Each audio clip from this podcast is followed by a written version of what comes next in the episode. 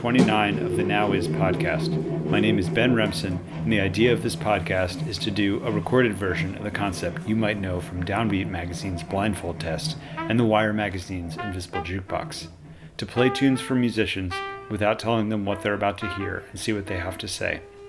What follows is the conversation that I had with Fred Lomberg Holm, Jaimie Branch, and Ståle Liavik Solberg with Fred Lonberg-Holm Jaimie Branch, and Ståle Liavik Solberg in the early morning of June 10, 2018, in my living room in the Cobbs Creek neighborhood of West Philadelphia. They had just played a show promoted by my favorite presenter of improvised music in Philadelphia, Fire Museum Presents, on a bill with Dromedaries, a trio comprised of two Philly friends of mine, Julius Masri and Keir Neuringer, as well as Brooklyn based Shayna Dulberger, who, fun fact, I first met in 2002 when we were in college and our bands played together. I mentioned Keir, Shayna, and Julius's set because it comes up a couple times in the interview. Also mentioned a couple times with insufficient explanation is Mowgli, the best boy of 58th Street, whose little pink paws are honest to God 19 years old. Fred, Jaimie, and Ståle met Moog while hanging hard with the mic on from roughly 1 to 3 a.m. after the show resulting in a conversation that's easily the least structured and most flippant of any of the interviews that I've done. I could have edited more aggressively. I could have edited more aggressively, but I'd have been sorry to lose the intoxicated whimsy of what's probably the funniest episode of the Now Is podcast. It's also likely the final episode, which I hope further justifies my indulgent editing, as well as the indulgence of this long introduction. A year and a half ago, I moved from Chicago back to Philadelphia, where I've lived most of my life, and a few months ago I had my debut baby, making for way less time to plan, record, and edit these interviews, as well as less time for the hobby of keeping up on the history and present of jazz and improvised music. I have fuzzy ideas about a comeback episode already, but those ideas might stay fuzzy, considering how many months it's taken me to get this shit done. Anyway, some of this long intro should surely be spent thanking all the musicians who've consented to the potentially vulnerable proposition of talking on the spot about what they're hearing without knowing what's playing. I'd also be remiss not to thank the dozens of friends, old and new, who've given me ideas for what to play for my interview subjects, making my knowledge of this music appear far deeper than it is, and, in the process, helping it actually deepen. And we all have to thank that great undersung hero of the Chicago music scene, Tushar Samant, who gives a million of his own hours to maintain the perfect show calendar, including every show oh, that I would have been at if oh, that I would have been at if oh, that I would have been at if I still lived in Chicago. If you live in or near Chicago and have the capacity, do go to everything you can that's listed on nowisnorg and say hi to everybody for me. Lastly, I'll thank you for listening to this. Since I started doing this in the summer of 2015, I've made no attempt to gather feedback from listeners. And the one time I asked Tushar to look up data on how many people listen to each episode, he laughed, like the next level dude that he is. But I'm fallen, and every once in a while I get an email or a note on Facebook or a comment on iTunes, or someone recognizes me in person by my voice. Okay, that only happened once, and it was in the bathroom at a Peter Brötzmann show. But yeah, this happens, and it feels really validating.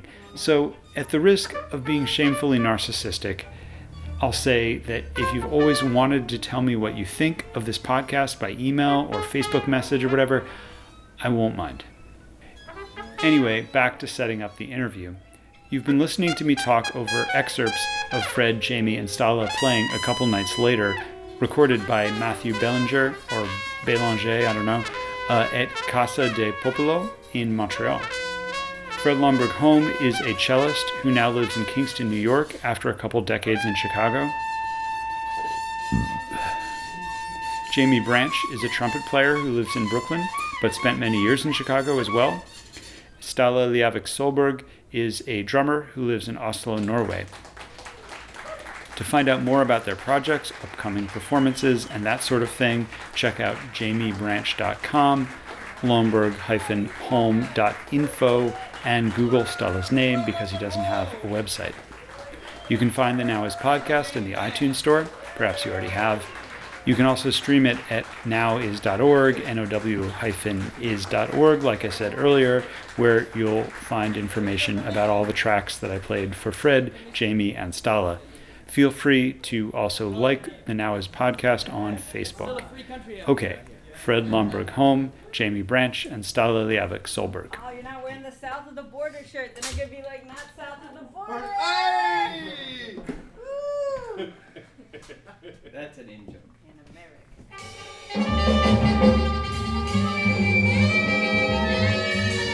Symphony for improvisers, Don Cherry. Symphony for improvisers? yeah, that's right. Nailed it! Oh, boom! Breezy.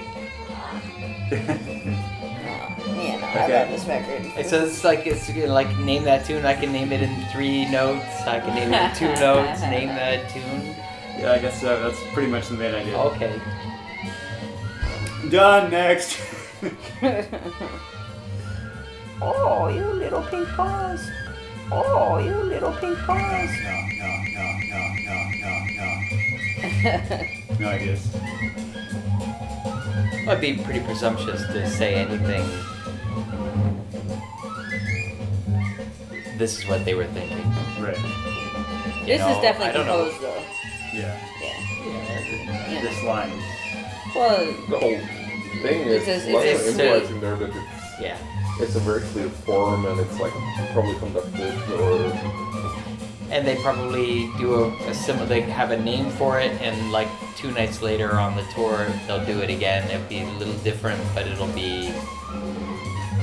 It's a guess, but I think it's pretty. I think so too. It'd probably be the Pretty same kind of beat and And uh, you know, it'll begin with this, and then it goes into that, and then you do this, and then remember that happens, and then. But so what? yeah. Million ways to skin a cat, as they say, huh? Oh shit, yeah. don't, don't say that too loudly. Oh. freaking out. no, I love these records. These '60s Blue Note Yeah, this Don is like Cherry this is the shit. It's inspirational. Yeah. What's inspirational? Got me about it? through- What, what, what, what, what is the thing that's happening that sounds different than like what people were doing before it or whatever? What is the or what different than other things you listen to? Like what what's inspiring? Well, it's not for me. It's not a specific thing. It's Don Cherry's body of work. Yeah. You know, like I was gonna say, um, he got me through jury duty once. like for a week, I had to sit in the holding pen down at uh, you know Center Street Yeah. for jury duty and wait for them to call my name. And fortunately, WKCR had like the whole week was Don Cherry, wall to wall Don Cherry. Huh. And so I listened to Don Cherry every day while I was waiting to never be called. I was called once and then I was rejected right away, you know. But I had to come every day, you know, and sit there. And so I'd bring a bottle of, um, of I was really into Ray Now, um, brandy, Uh-huh. and I would drink brandy and I would listen to Don Cherry. And wait in line. And and just oh no, you just sit in these giant rooms. You just you have to sit there. It's just like benches, yeah, and yeah, everybody's yeah, just yeah. sitting there all day. It's, it's crazy. But anyway, and uh, and I already liked him, but like it was sort of understanding more the kind of the incredible diversity of, of ways of thinking about organizing music and kinds of music that he liked to do that kind of opened up. That's the inspirational part for me more than than a specific thing that oh this moment ah I got inspired Right, from right, that. I don't know. It's like truly creative and some sort of capital C creativity. I think that are less interested in um, following the party line in a way. Right. Just thinking outside the box before they knew there was a box. Well, it's pretty evident that there's a box before, right? Like, I'm joking half as it's like, you know, I was, you know, yellow and yellow wasn't cool or whatever. Yeah, yeah. You know, it's just like kind of just like fuck man, this is what I do with today now this thing. yeah, but I'm not thinking about Yeah. rules or thinking about uh, and I never or hardly ever think about the next thing. It's all about this thing. Uh, and trying well doing that as long as it makes sense and then stop doing it like don't noodle it out or if that makes sense, do it. But it's kind of yeah, it's more about knowing or trying to figure out what to do right now, not what uh, I should do next, Right. because that will have changed in in the next moment. Because then the people I play with are doing something else, or the feel in the room are different. Or they're not doing something else. Yeah, that's. I mean, I you know, I mean, I don't know rules. I mean, there's like common practice behaviors in art forever, and they they change over time. But I, I don't really feel like there's any rule about that you have to change or you have to not change or you have to react or not react. But I think there is a tendency in the trio setting for things to evolve sometimes very rapidly Right. you know, which is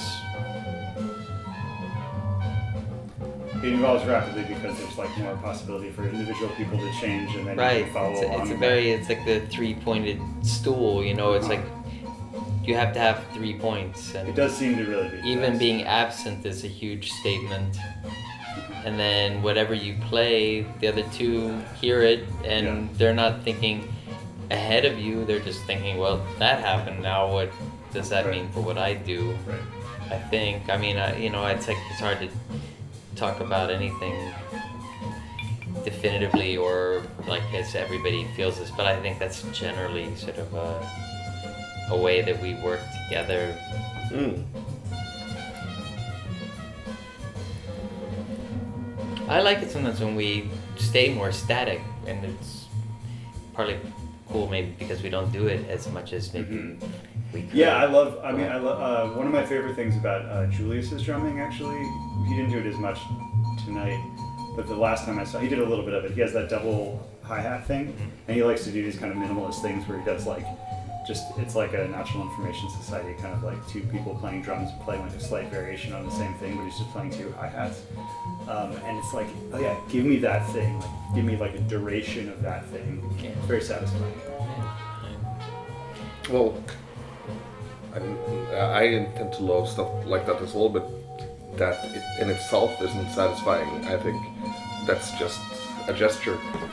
There has to be something, or yeah, that gesture has to be connected to something uh, it, uh, for it to be interesting.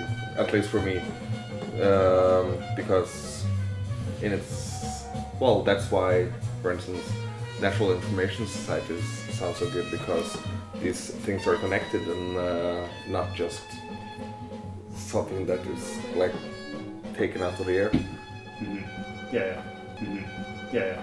Hmm Yeah, yeah. and then get some more beer. Yeah, yeah. Pharaoh Sanders on the piccolo. Mhm. Pharaoh and Gato, yeah. Pharaoh and Gato, and Henry Grimes, and who's playing vibes? Uh, Karl Berger. Oh, yeah. Ah, Who lives? You Yeah, know, in upstate New York. Yeah. he You hang out actually played a gig in Kingston tonight. Oh, that I yeah. would have been at if Oh, that I yeah. would have been at if Oh, that I yeah. would have been at if Oh, that I would have been at if I was home. Wait. My- Sounds like there's something going to happen in a little bit. Oh, I am sure something's going to happen. What are we listening to? It's the art ensemble. Mm-hmm. It's From when? From Chai Congo. I don't know. This is sort of like maximalism of playing like this. That this like is sort of created partly by like the audio quality here, but also it's like a aesthetic. No, it's really an aesthetic. Yeah. You guys aren't quite doing that anymore. Hmm? No, you guys weren't doing that tonight. I generally don't. Yeah. I try not to. It's not my. Uh, it's not my. My thing. I like. I like listening. You know, people say that like, well, improvise is more fun to do than to listen to or something. But actually, I find this more entertaining to listen to than to play in. Oh yeah. You know. What's boring about playing it? It seems like it'd be kind of fun to fill in. It's not boring. It's just like it's just I just don't I don't you know I'm like kind of too I I don't know you know too much of a hippie or something you know and mm-hmm. you know Hippie in what sense? yeah, You don't. You know, it's we're all together and we're working together and we're doing this beautiful thing together. You know, and and I but I like sometimes as a listener like. You know, Danny Carter is like the master of this man. Back in at least in the '90s, you know, Yeah. these large ensembles, and everybody was just soloing the whole time, Yeah. and it was fucking great.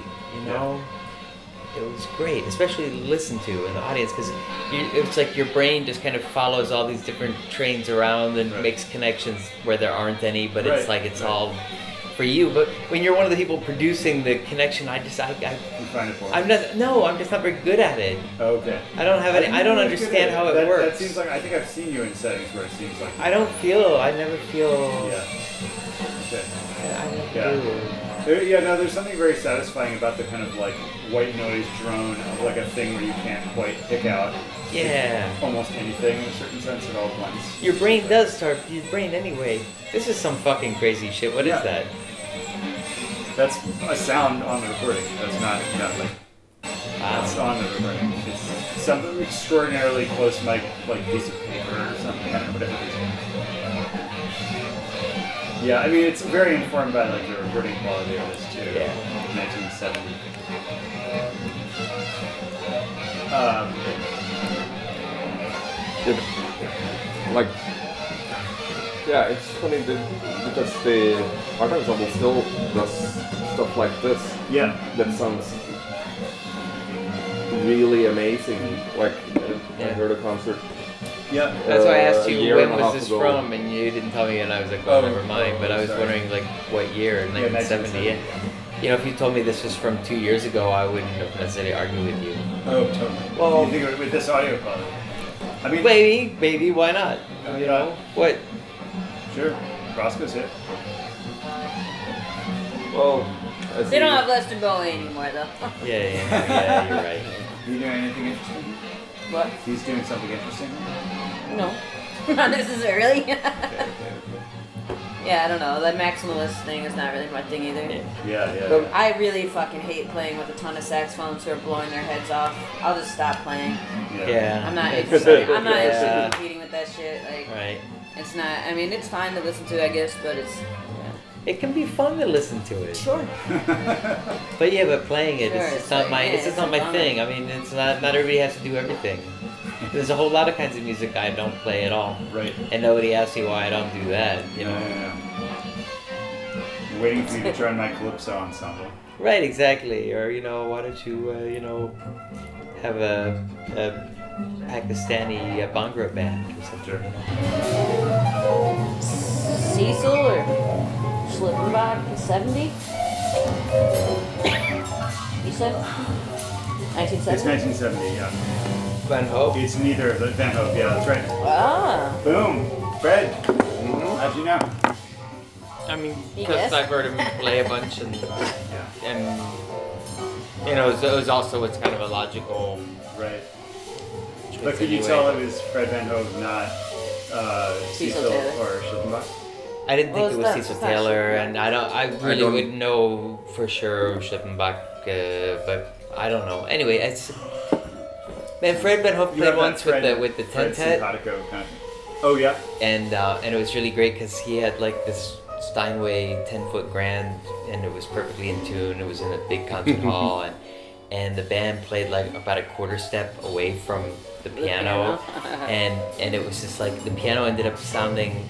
It was the first time. It was like you know, you think of the piano as kind of manifestation of like Europeanism, colonialism, you know, just the the, the, the industrial revolution and whatever, and and you know, and all the other horns are sort of more like the free wild peoples of the world, and usually the piano wins. You know, we have to accommodate them, but but like there were enough of us on our own intonation that the piano was the one that looked thin and weak and sort of silly and honky tonk. It was great, you know, to reduce the Steinway to to a honky tonk piano. Yeah, Triumph. uh, music is a sport. That's right. That's right, motherfucker. You're winning. Winning, winning, winning. Even when it's uneven teams. I don't know. Ask Ron Bennink. Um, yeah, that is with Han Bennink. That's who he's playing for. Ahan is the Lay- champion laying of the off prize it. fighting of uh, improvisers. he doesn't like you, you're going down. I just totally remember this is not the track I wanted to play from this, but that's perfect. To you, Ståle. Yeah, it's you. What do you got? What do you got to say about drumming? Oh, it's Bennink. It's great. Yeah. You hang out with this guy. Hmm? You're you admire this guy. You've, you've spent some time with Han Bennink. Yeah, uh, I like quite a lot of his stuff, Yeah. uh, especially the old stuff. There's quite a lot he does now that I think is just silly, but that's okay. Just just silly.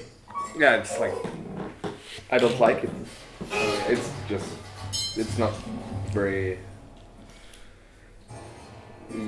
Yeah, it's some kind of show band thing.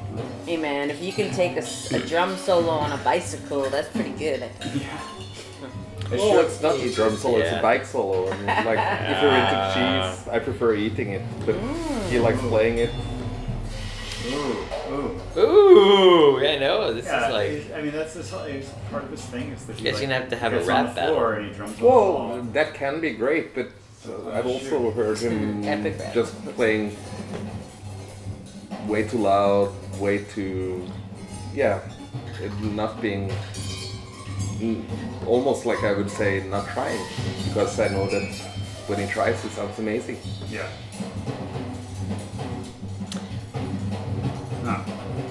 Fred, you feel some type of way about that. Yeah, man, of course. Don't- Um, Don't get me wrong, I love I'm- his I'm- playing, I'm- it's just I'm thinking of like Nico, you know, Like Like- Velvet Underground, Nico? that, like that, you know, at a certain point when you are like the most swinging, badassest, most awesome drummer of all time, you know, then you want to just subvert that. I don't know. I know what you're saying. Sometimes he, sometimes he really satisfies me. Sometimes I'm just like, fuck you. But you know, but I think he does that on purpose. I think he's just having a good time, and he doesn't give a fuck. You know, it doesn't matter.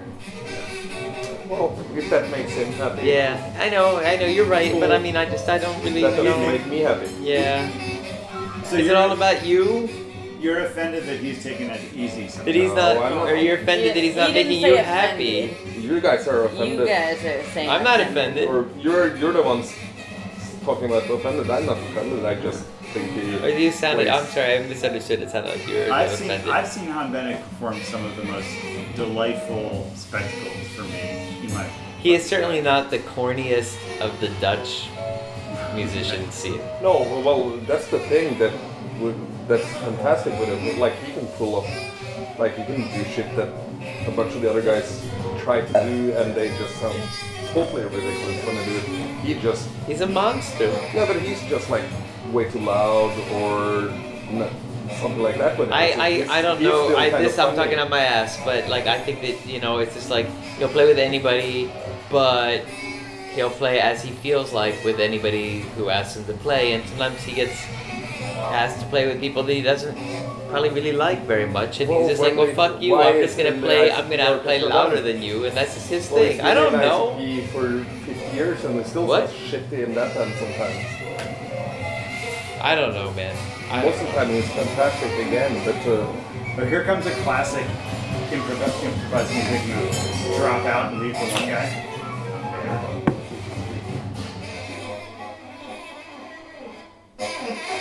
Like just like, all right, dude, see what you got, and everybody else drops out, and it's Peter Brötzmann. I still got it. When listening to improvised music, as improvising musicians, do you think like, oh yeah, that's the move I would have done or wouldn't have done? No. rarely. Okay. But quite a few times I think, oh, you should have taken that stop. Yeah.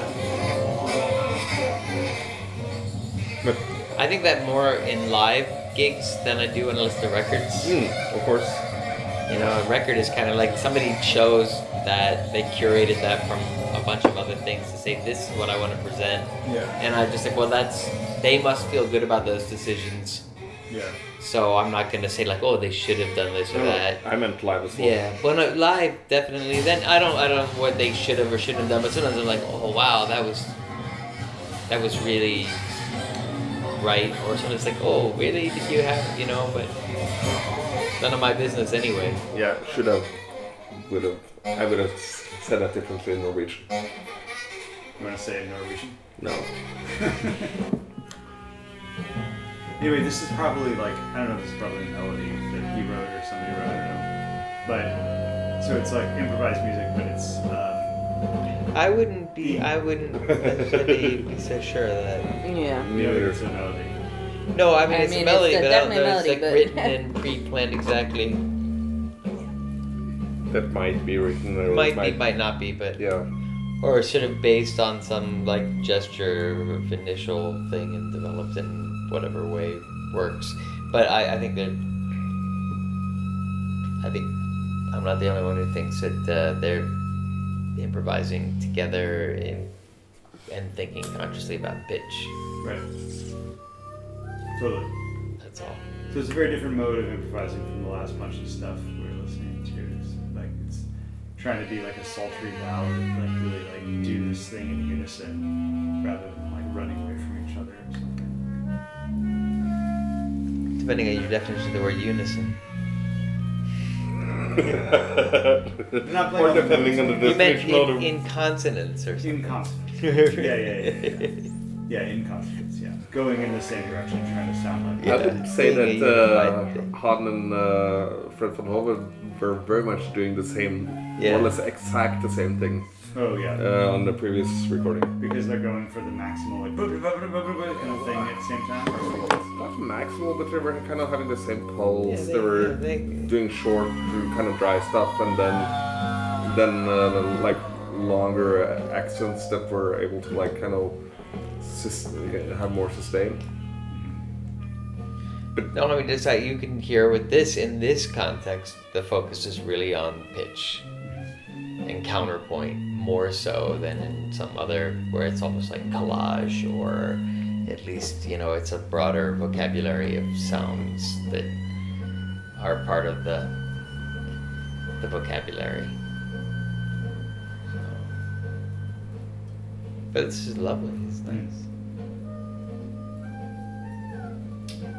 It's a nice one. What year is it? 1975 Oh. Mm. of the Willisau concert. Okay. I think I actually had this before. I moved out of Chicago a couple years ago. I think I listened to it once. Sure. It's pretty uh, different than An- the Angela record, but I was like, oh, yeah, it's improvising with synths, you know, it's relevant to your recent Oh. interests. The what? Anteloper. Oh, you know, since. Well,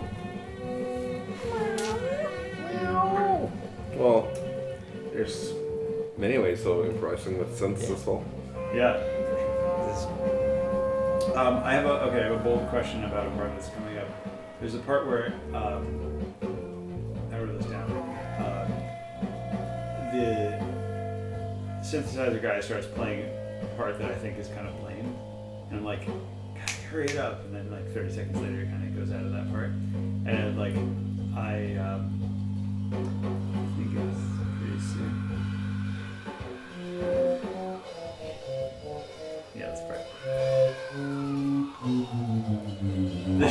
There's, a thing about you know. I mean, uh, like he's just like I'm out of ideas. I can just demonstrate that I can play this scale. I don't know if he It's thinks fine, that. it's a great- Maybe the I don't know. Do you think he, that's what he's thinking? He's thinking, man, I'm the baddest motherfucker ever. and, yeah, he's not really, but you Are you know. allowed to think that? Yeah, I think uh, this is like that was a case of somebody getting overly like excited about themselves, you know. But it happens to everybody. you always don't feel like you're allowed to say that about other people. Yeah, you just but you know the feeling. No, I don't. I have no idea. I really. It's not. It's not your favorite part of the record. It's not my favorite. It's really nice. You know, uh, but I kind of thought it was kind of cool actually. And I don't know why. I don't really have a good argument. I don't like. I'm not gonna try to convince you. I just. That's kind of interesting. Like, like form wise, it's kind of like it does the same thing several times, and that ends up in this more longer lower notes, and that works. it's uh, some people might say that the material he uses for that is a bit corny, but uh, Well, there's a reason that his name isn't tattooed on my other arm. You want to hear another one? Keep going. I'm ready. Yeah, man, we're all ready. Still, you get my name tattooed on your face. When I have it on my knuckles. Even better. Hmm. It's a string instrument. Yeah, well, yeah. Nailed it. Some of my best friends play string instruments.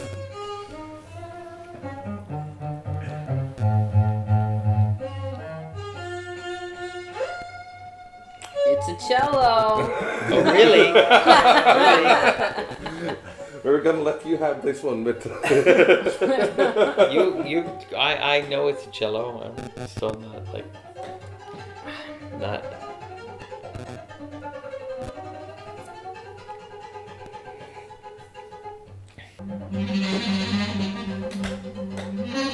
Oh, Hank? is it? Is it Hank? He said. Is it Tristan Honsinger? Yeah, It's Tristan. Yeah. yeah. Because that's Evan Parker, right? And Evan Parker, yeah. How'd you know? Evan Parker? You just It's knew the it. best. You knew it was Evan Parker, and then you guessed it was Tristan Honsinger in relation to Evan Parker. I so- did, yeah. Yeah, okay. That's no, how- no, I'm, that's I, how- it's that's how I just put it curious to together, see yeah. how you deduce, you know? Yeah, totally. What's he's doing? What is he doing here that's the best? I mean, he's not necessarily being the best right now. no, Evan Parker just has a really specific set of like articulations that I, I really I, I think of him when I hear him. You know, if I hear other people playing it too. And I mean, obviously he has had he's been doing that big circular breathing stuff for a long time. Um, although I was just talking to uh, either it was either Rob or Chad, and like they were saying that his playing is like really different right now. Well, like he's like Did you talk to me? Were you saying that? I don't know, cause yeah, I just heard him that quartet with uh, Axel and but- Sten and um, And he and he wasn't doing and, much. and he wasn't doing hardly any circular Yeah. breathing or or uh, you know um, arpeggiated kind of phrases. right. but It's interesting, but it that. might just be. I know, I'm, I'm sure, but I'm just saying that gig. It was interesting. That really like. I don't. I don't recall. I mean, I wasn't sitting there scorekeeping, but like after the gig, I was like, I don't really remember ever him getting into that, and Yeah. it was interesting. I think that's like the report from a couple different. Yeah, so. Hmm. it's interesting. Yeah. Yeah, it's, you know. news. the- well, I mean, it's great. It's great news. news. It means that his he's still evolving. You know. yeah. Right, right, right. But This maybe also that in. he's a little bit out of breath. That opening solo was cool. I I I, I love Tristan, but that I really didn't think of him when I was Yeah. listening to it. What do you like about Tristan? What do you like about the opening song? Well, it was pretty serious, you know. How so?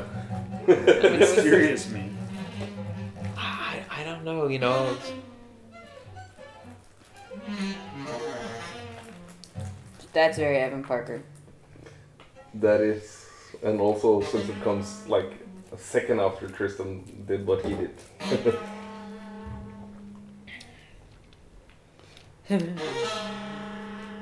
Yeah. So- I, I, it's- There we go.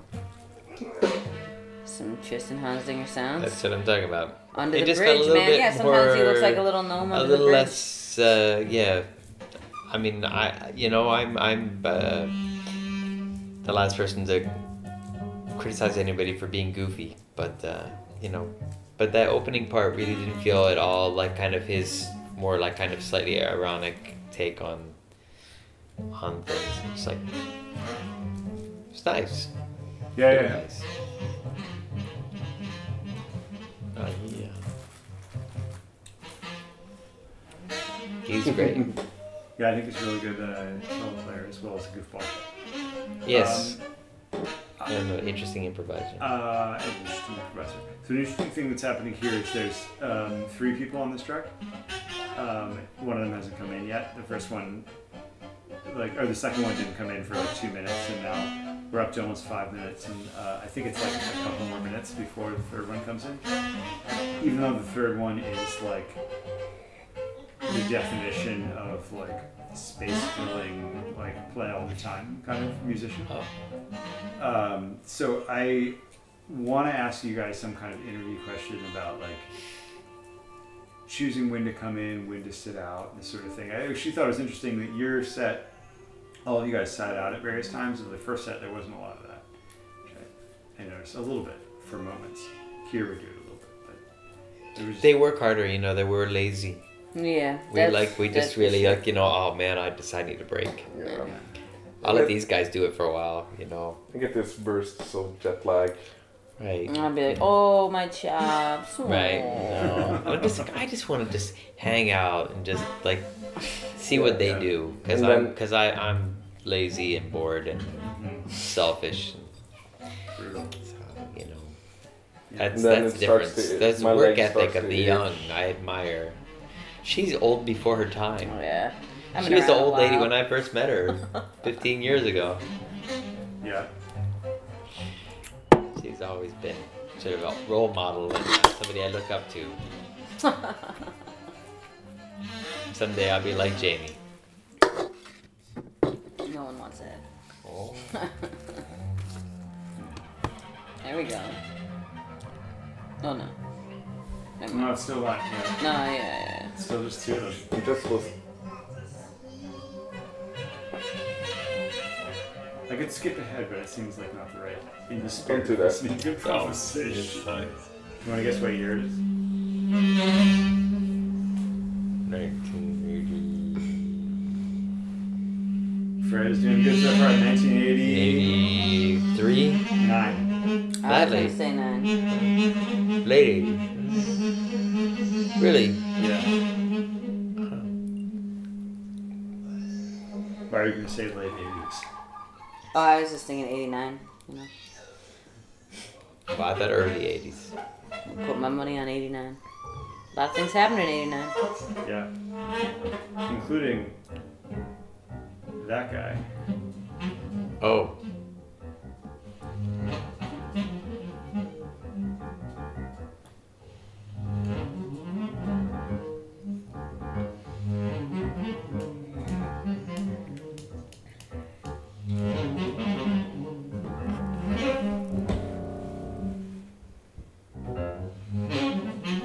That's so.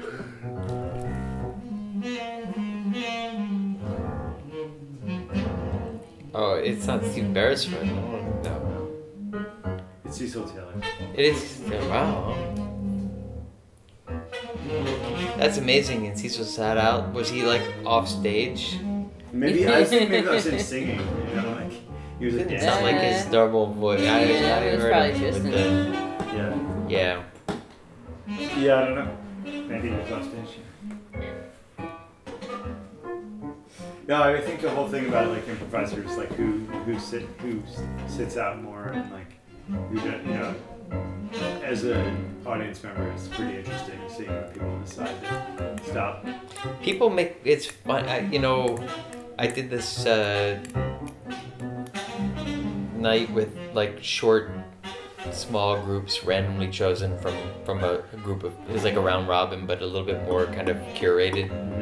And one of the trios I was in, the other two started right away, and and I didn't know what to do or have anything that I wanted to do, and I sat and I waited a little bit, and then they kind of evolved into something else. I had nothing that there was nothing, you know. Anyway, and after about three or four minutes, I decided that I would just shoot the moon and not play at all. And and I didn't, and it was like seven or eight minutes, and I just sat there, and and then it was over, and that was that. And it was funny how like all these really weird, totally different perspectives. People told me what they thought I was thinking while I was doing that, and it was all over the map. It was really funny. It was like like you know so he didn't play you know i don't don't give too much thought to it he didn't play and then he did play because you're probably wrong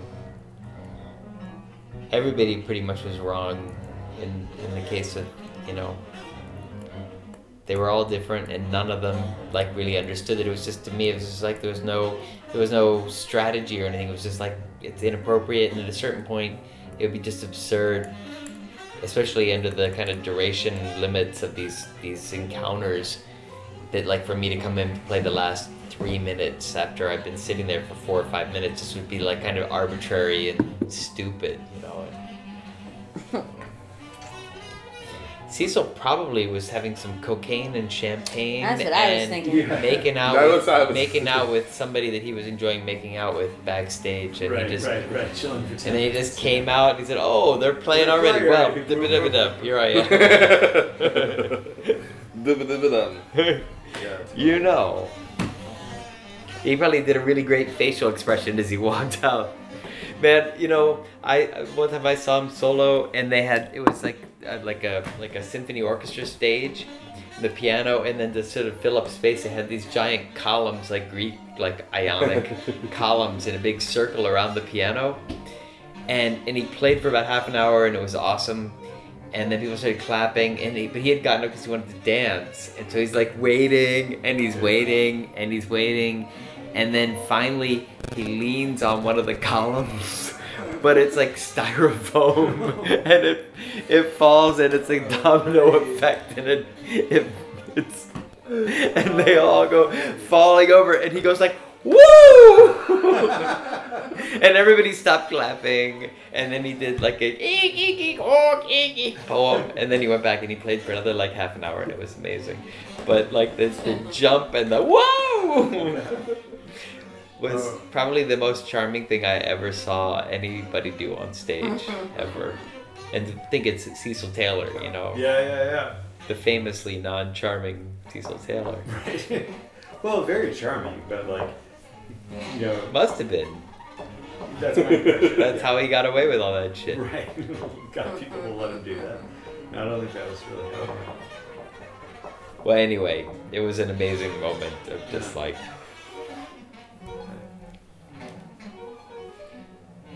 It was a great concert. It was really weird because it was a double bill with McCoy Tyner trio Oh, afterwards, and Cecil like just like killed it, you know, for almost an hour, and uh, and then there was intermission, and then McCoy Tyner with like some guy on electric bass, and some drummer with like the giant Billy Cobham drum kit, and they're doing like kind of like, you know. And it was so disappointing, and after like 20 minutes, I was like, I gotta, I gotta. Yeah. Like we heard like this amazing thing, and now there's this, and it's like it's McCoy Tyner. Yeah, you think You'd think he would also blow your mind. Not necessarily. Um, This isn't Casper. no, no. Who is this? Um, who is it? Yeah, I mean, it sounds really familiar, but who? Who? Northwest. Terrie Ex and uh, Oh, it's Paul Love. Okay. Massimo? Yeah. And Massimo, yeah. I saw this band live in uh, 2009 and it was like completely ass kicking. And it really made me feel like free rock was like the future in some capacity. and, Like the future that never came. It did come. There it is, There it right is. there. What do you mean? Yeah, I guess. The future has already arrived. Just hasn't been evenly distributed. Right. Rock rock people don't have that yet. But yeah, no, I mean I'm curious about, you know, But you it guys doesn't really sound, or so something about the recording that makes it, uh, and how the guitar sounded doesn't really sound like Teddy all the time. Yeah, I, I, I really didn't know who it was, but uh, obviously.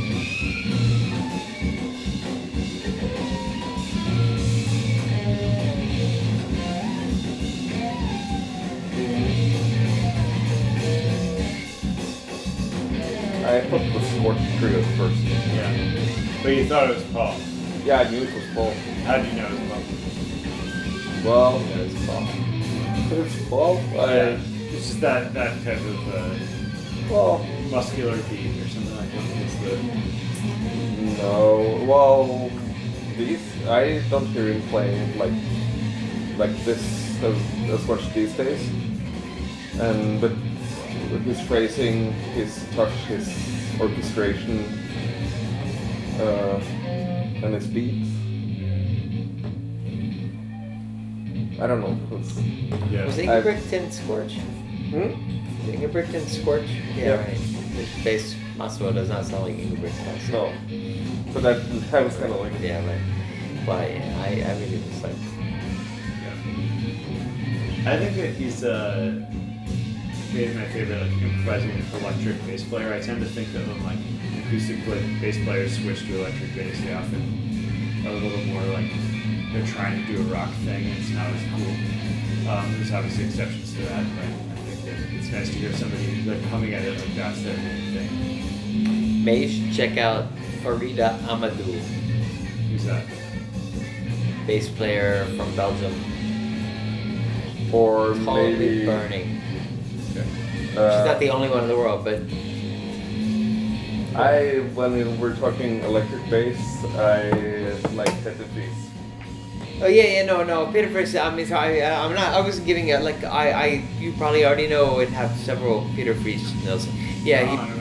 He was in the Wildman band, and he just like a ton. He's like a mainstay of Danish free improvised free jazz. A lot of anchor, like he plays. But I mean, just like the list is Yeah, of course. endless. But no, this woman is re- she's really young and and really incredible and purely an electric bass player and like the concert that I saw at least was like kind of mind blowing, like improvising on electric bass, which I'm kind of vaguely familiar with trying to do and and uh, know how hard it is, and then know how rarely I hear somebody doing something on electric bass that I get excited about. Right. But anyway, she was amazing. Cool. That's my hot pick. That's, you heard it here first. You heard it here You here heard about first. Farida Amadou right here on the whatever. What's this Now podcast Is called? The Now Is podcast. Jaimie, Jaimie, this is you. In terms of like who's attracted towards you, just so you know. Oh, You don't have to have any information, but this is. I was like, this isn't me. Sounds totally like you. Hey, you never listen to recordings yourself, do you? Yes, right. It's people you know.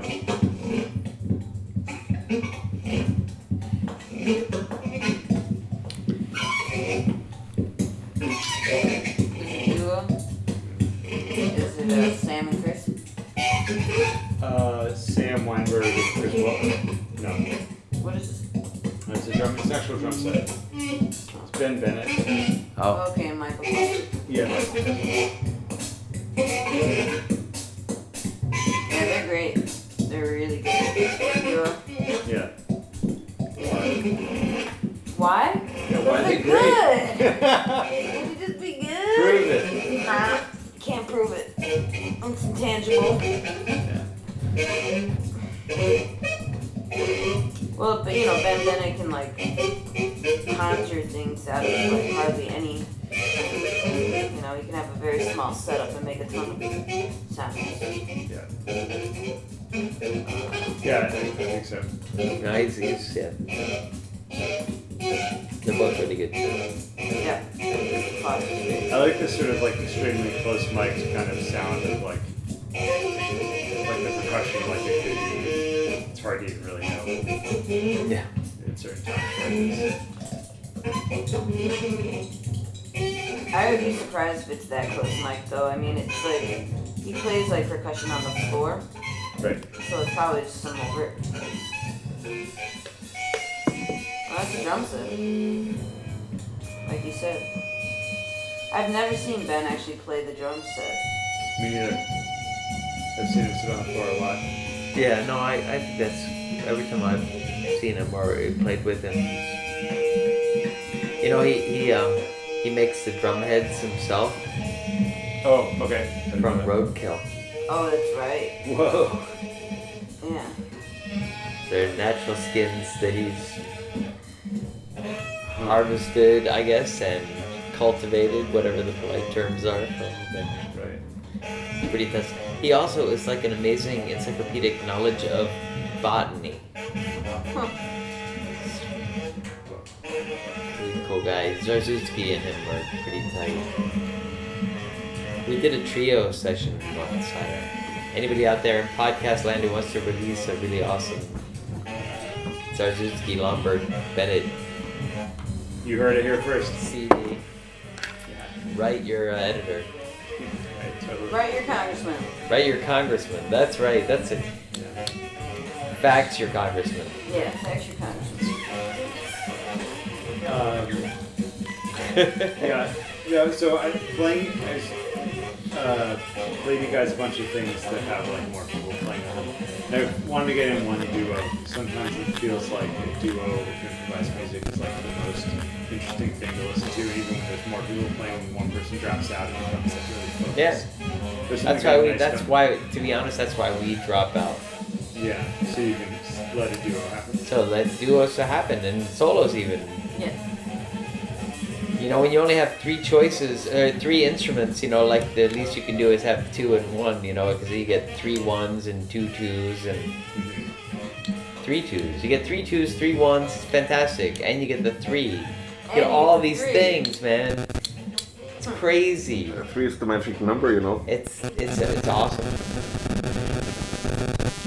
That's I always play the number three when I play the lottery. That's why I never win. They always have one more than more than one number. you know. Yeah. Oh, um, I was gonna say something about duos being cool to listen to. Duos, is, I find Duo one of the hardest formats. To play. Yeah. Why? Um, well, because of what we were just talking about with like the hyper focused, you know, uh, especially if you're playing a single line instrument. In the in Anteloper, it's really different because I have a looping pedal, Mm-hmm. so I can be lots of people. Yeah, Fred cheats that way too. Totally. Yeah. If you call that cheating. Some, Is Drums- that cheating? some people just call it making music, but you know. Yeah, I mean, whatever you can get away with is what one of my teachers told me. Right. Totally. I like playing Gee. duos. Yeah. I like duos too, but I Yeah, but I also um, but I I even sometimes play duos where I play acoustic without any loopers, yeah. and I still have a good time. I believe you. Yeah. But yeah, no, it's, it's nice. It's nice. I think of it as like more like organ pedals or something. You know, they're like they're not. You know, to make like a twelve bar structure or something, and then work with that is ridiculous. But just as kind of like events and things you can shift around. Mhm. I have reverse and you know forward and half Freeze. double speed and I don't have a freeze thing, but but anyway, so I can and I can make copies of the loops and you know in shorter parts of them and, Right, right, right. and pile them up. So it's it's another instrument. Really Yeah, yeah, yeah. like just oh I, I have a funky bass line now and no play on top of that.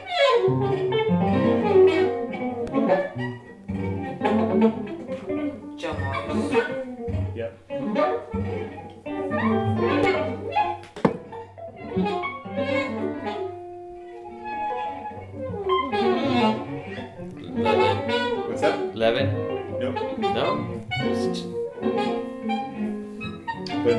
people, well, you guys know. Or at least you guys definitely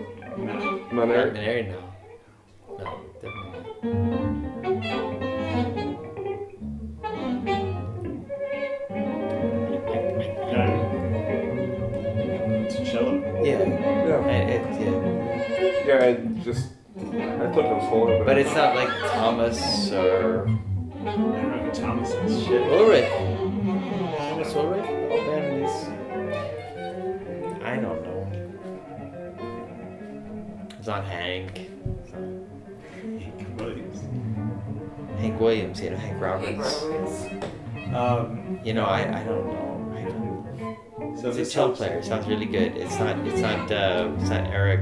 It's not. I don't So uh, here's here's It's my, not Jane. Here's my I'm not making these names up. These are real yeah. names. yeah. Um, yeah, no, um, I know who Eric is. I don't know who Jane is. Jane? Jane. Scarpantoni. Okay. Anyway. Um, here's my hint. It's uh, this is the first show that I ever went to at Elastic in 2013. Summer in 2013. So it's all Elastic regulars with Morris. Like the most regular.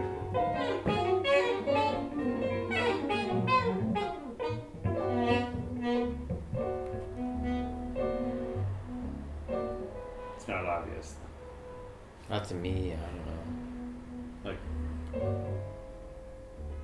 it's Jim Baker. Yeah. Okay. Yeah. That was just a moment before you said that. I was like, I think, yeah, like, oh, yeah, yeah. I think maybe I do know one of these. no, the most regular. Who's the fucking sax player? Rempis. Or Yeah. something. Yeah. Yeah. But then who's the cello player? To me, Tomeka. Wow. From what year? 2013. Nice.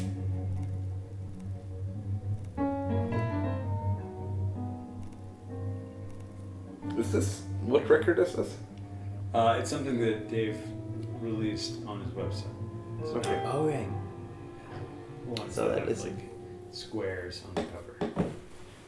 Um, anyway, the, the basic idea was like that you guys would have some i- some thoughts from your experience improvising together about these how these people are developing ideas and moving into different things at different times. Oh, And- it depends. We're not in the You're situation. not really so, like and you're even not if really critics. even if it was something that I was on, I couldn't have told you what the concept was a bunch of times. Because there isn't concept any concept that it varies on like the different musicians have different feelings at right. any given point, and that's uh, at least for most of the stuff that I do. That's don't necessarily talk about how, uh, why we did what we did or what we want to do.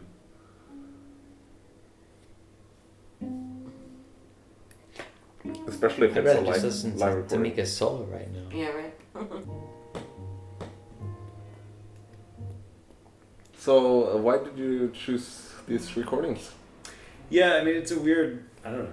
Like Yeah, this idea that we would somehow like dissect it and do some sort yeah, of I parsing don't know. Just talk it. about it in some. That I'm really The in, formal that we're really into Yeah. like mostly like American-based impressed music. There's, I mean, I the Brötzmann. Br- No, well, anyway. Brötzmann, that's as close you can get to Yeah. American-based impressed music with Europeans in a way. Hmm. Ooh. Yeah, what do you think I should have? No? I, I'm just kidding. No, yeah. Uh, no, but it- that's just a typical uh, like. Uh, it's just a certain thing when you have Right. And then you have uh, off and off, and so it's just like kind of loud European. Right. Uh, Totally. Yeah, no, that's No, definitely. it's, and and I love that. It's, it. I just noted, thought about it just now. That yeah, no, that's a really good point. I definitely like think of that as being like some of the main like contributions to improvised music. A lot of Europeans is like brutal, loud, space filling stuff. Although ironically, I, I the first thing I was going to do is play uh, f- uh, "Fuck de Boer" because I don't know, I have the CD of it. Was like, kind of, and I was like thinking about asking about like politics and improvised music or something. Like you might have some opinion about that, Fred. Because it was this explicitly anti, uh, you know, apartheid thing Yeah, no, I know. but it's just you know an album of people blowing on saxophone. Uh, but then it was like oh, it's too much, just just that European thing of just like these guys are just like "Ah, maximum. So I wanted to pull back, which is why I did the pulse. So What do you Yeah. think about what do you think about naming records that are abstract uh, experiences with political slogans. How do you what do you what do you think about that? I don't know. It just seemed like a really bold choice. I don't know. Have you done it?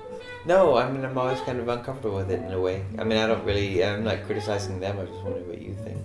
But It seems ridiculous. It seems pompous to me. It's it, like- that's sort of like yeah, you know. It's not a thing. It's just a. I made a I just made a video. I had this. I did a like a cover version of a kind of a of a Revolutionary War lament song about a soldier, and I made a video and I dedicated it to revolutionaries everywhere or something, and it felt so like kind of patronizing in a weird way, and it's the same kind of thing, you know, like, call your your abstract composition some, but like at the same time, like the marketplace loves it, you know.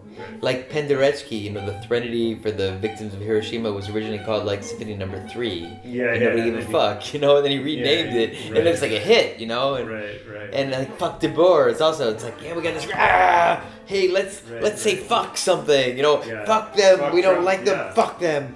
and- have to have your album be. And it's right, you know, fuck them, right? I should make a record called fuck them, but it has to be a real ah. You know, you can't have fuck them and then be like. boop, boop, Yeah, right. fuck. Right. You know, that's not fuck them. That's like hello. Yeah, right, right, right. We're your friendly chickens. Eat us. I don't know, man. You know. Anyway, Well, the whole marketing, the whole marketing aspect, the showbiz aspect of improvised music is is is real. Unfortunately, is real. The it's in a smaller. aspect. It's a smaller. It's a small, very small pond, but within it, there's this element still of showbiz. You know, Right, people hire publicists right. you know, to sell free improvised music that there's like a hundred people that really give a fuck about, you know. Right. But you gotta reach all of them. You gotta have a good story, you gotta have a continuous message. Right, which is fuck De Boer. Right, or something. You pick a theme, you do your thing, Right. you got your niche, you got your in. Once you get your in, then you hire the publicist to like Right, promote your in. What like, are the most egregious examples? One would. You have to use your imagination. Okay. Fair enough. Anyway, there I was in 2013. Like, cool, I moved to Chicago. Um, let's see how this goes. Like, I'm friends with Dan Weich, and he's like going to this art space, and I like look at the calendar, and I'm like, oh shit, there's a bunch of people like you know, Fred Lonberg-Holm kind of type people, and I'm like, I know that name. They're playing there. This is cool. Gotta check that out. See yeah, those I went fossils. there, and I'm like Joe Morris. All right, I've seen Joe Morris. Before. Yeah. We played together at Elastic on Halloween in 2013. We did. Hmm. You weren't there. No. But you were like town and country members. They're all playing there. Oh yeah, when I met Jim Dorling, I got super fucking Yeah. start. I like kissed his ass. Sure, man. We were in- Uh, yeah, no, I so I, there I was, and I, I saw this set. It was very exciting. I'd never seen Jim Baker before or heard of Jim Baker because no one's ever heard of Jim Baker outside of Chicago. And That's was, not true. It's not really true, but uh, It's. I mean, look, I was just like, who is this guy? Like, what is going? And that's the question a lot of people Yeah. ask themselves, but no, but like when when uh, the Territory Band played the Berlin Jazz Festival around 2001, word got out in Berlin that he was coming, and they invited him like a week early, and he did a bunch of local gigs, and like a bunch of people were like, "Oh my God, Jim Baker!" Yeah, yeah, yeah. you know so there's at least a he's he's um without hiring a publicist he's Without doing very well you'd be surprised Right. Well, I mean, doing very well because he has a day job. You know, he's not like. he's gonna retire soon and then look out Okay. Yeah. Watch out. no really seriously Oh, good. another year or two he's already been threatening he's gonna then just like go on the road nonstop to make Good. up for all those years of the day job Good. He's incredible. he's getting a travel size arp 2600 made mm, that's gonna be good times. yeah Yeah. you'll have jim baker sleeping on your couch like every third tuesday Perfect. Watch the garlic. Yeah, no garlic. Get the garlic out of the house. He doesn't like garlic. He loves garlic. He loves garlic. Yeah, Okay. It's complicated. It's, uh, we don't need to talk about that. The, the microphone is on.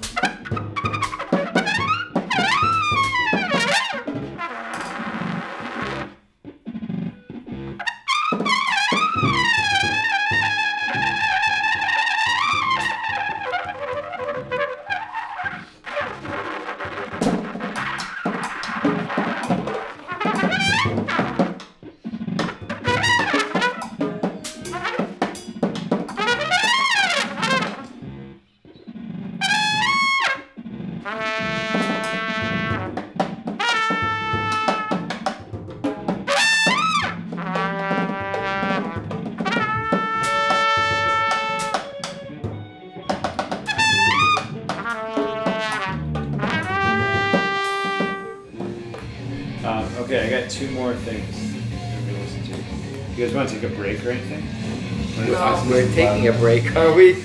I just took a break. Yeah, we take a break whenever you want. We're just all coming.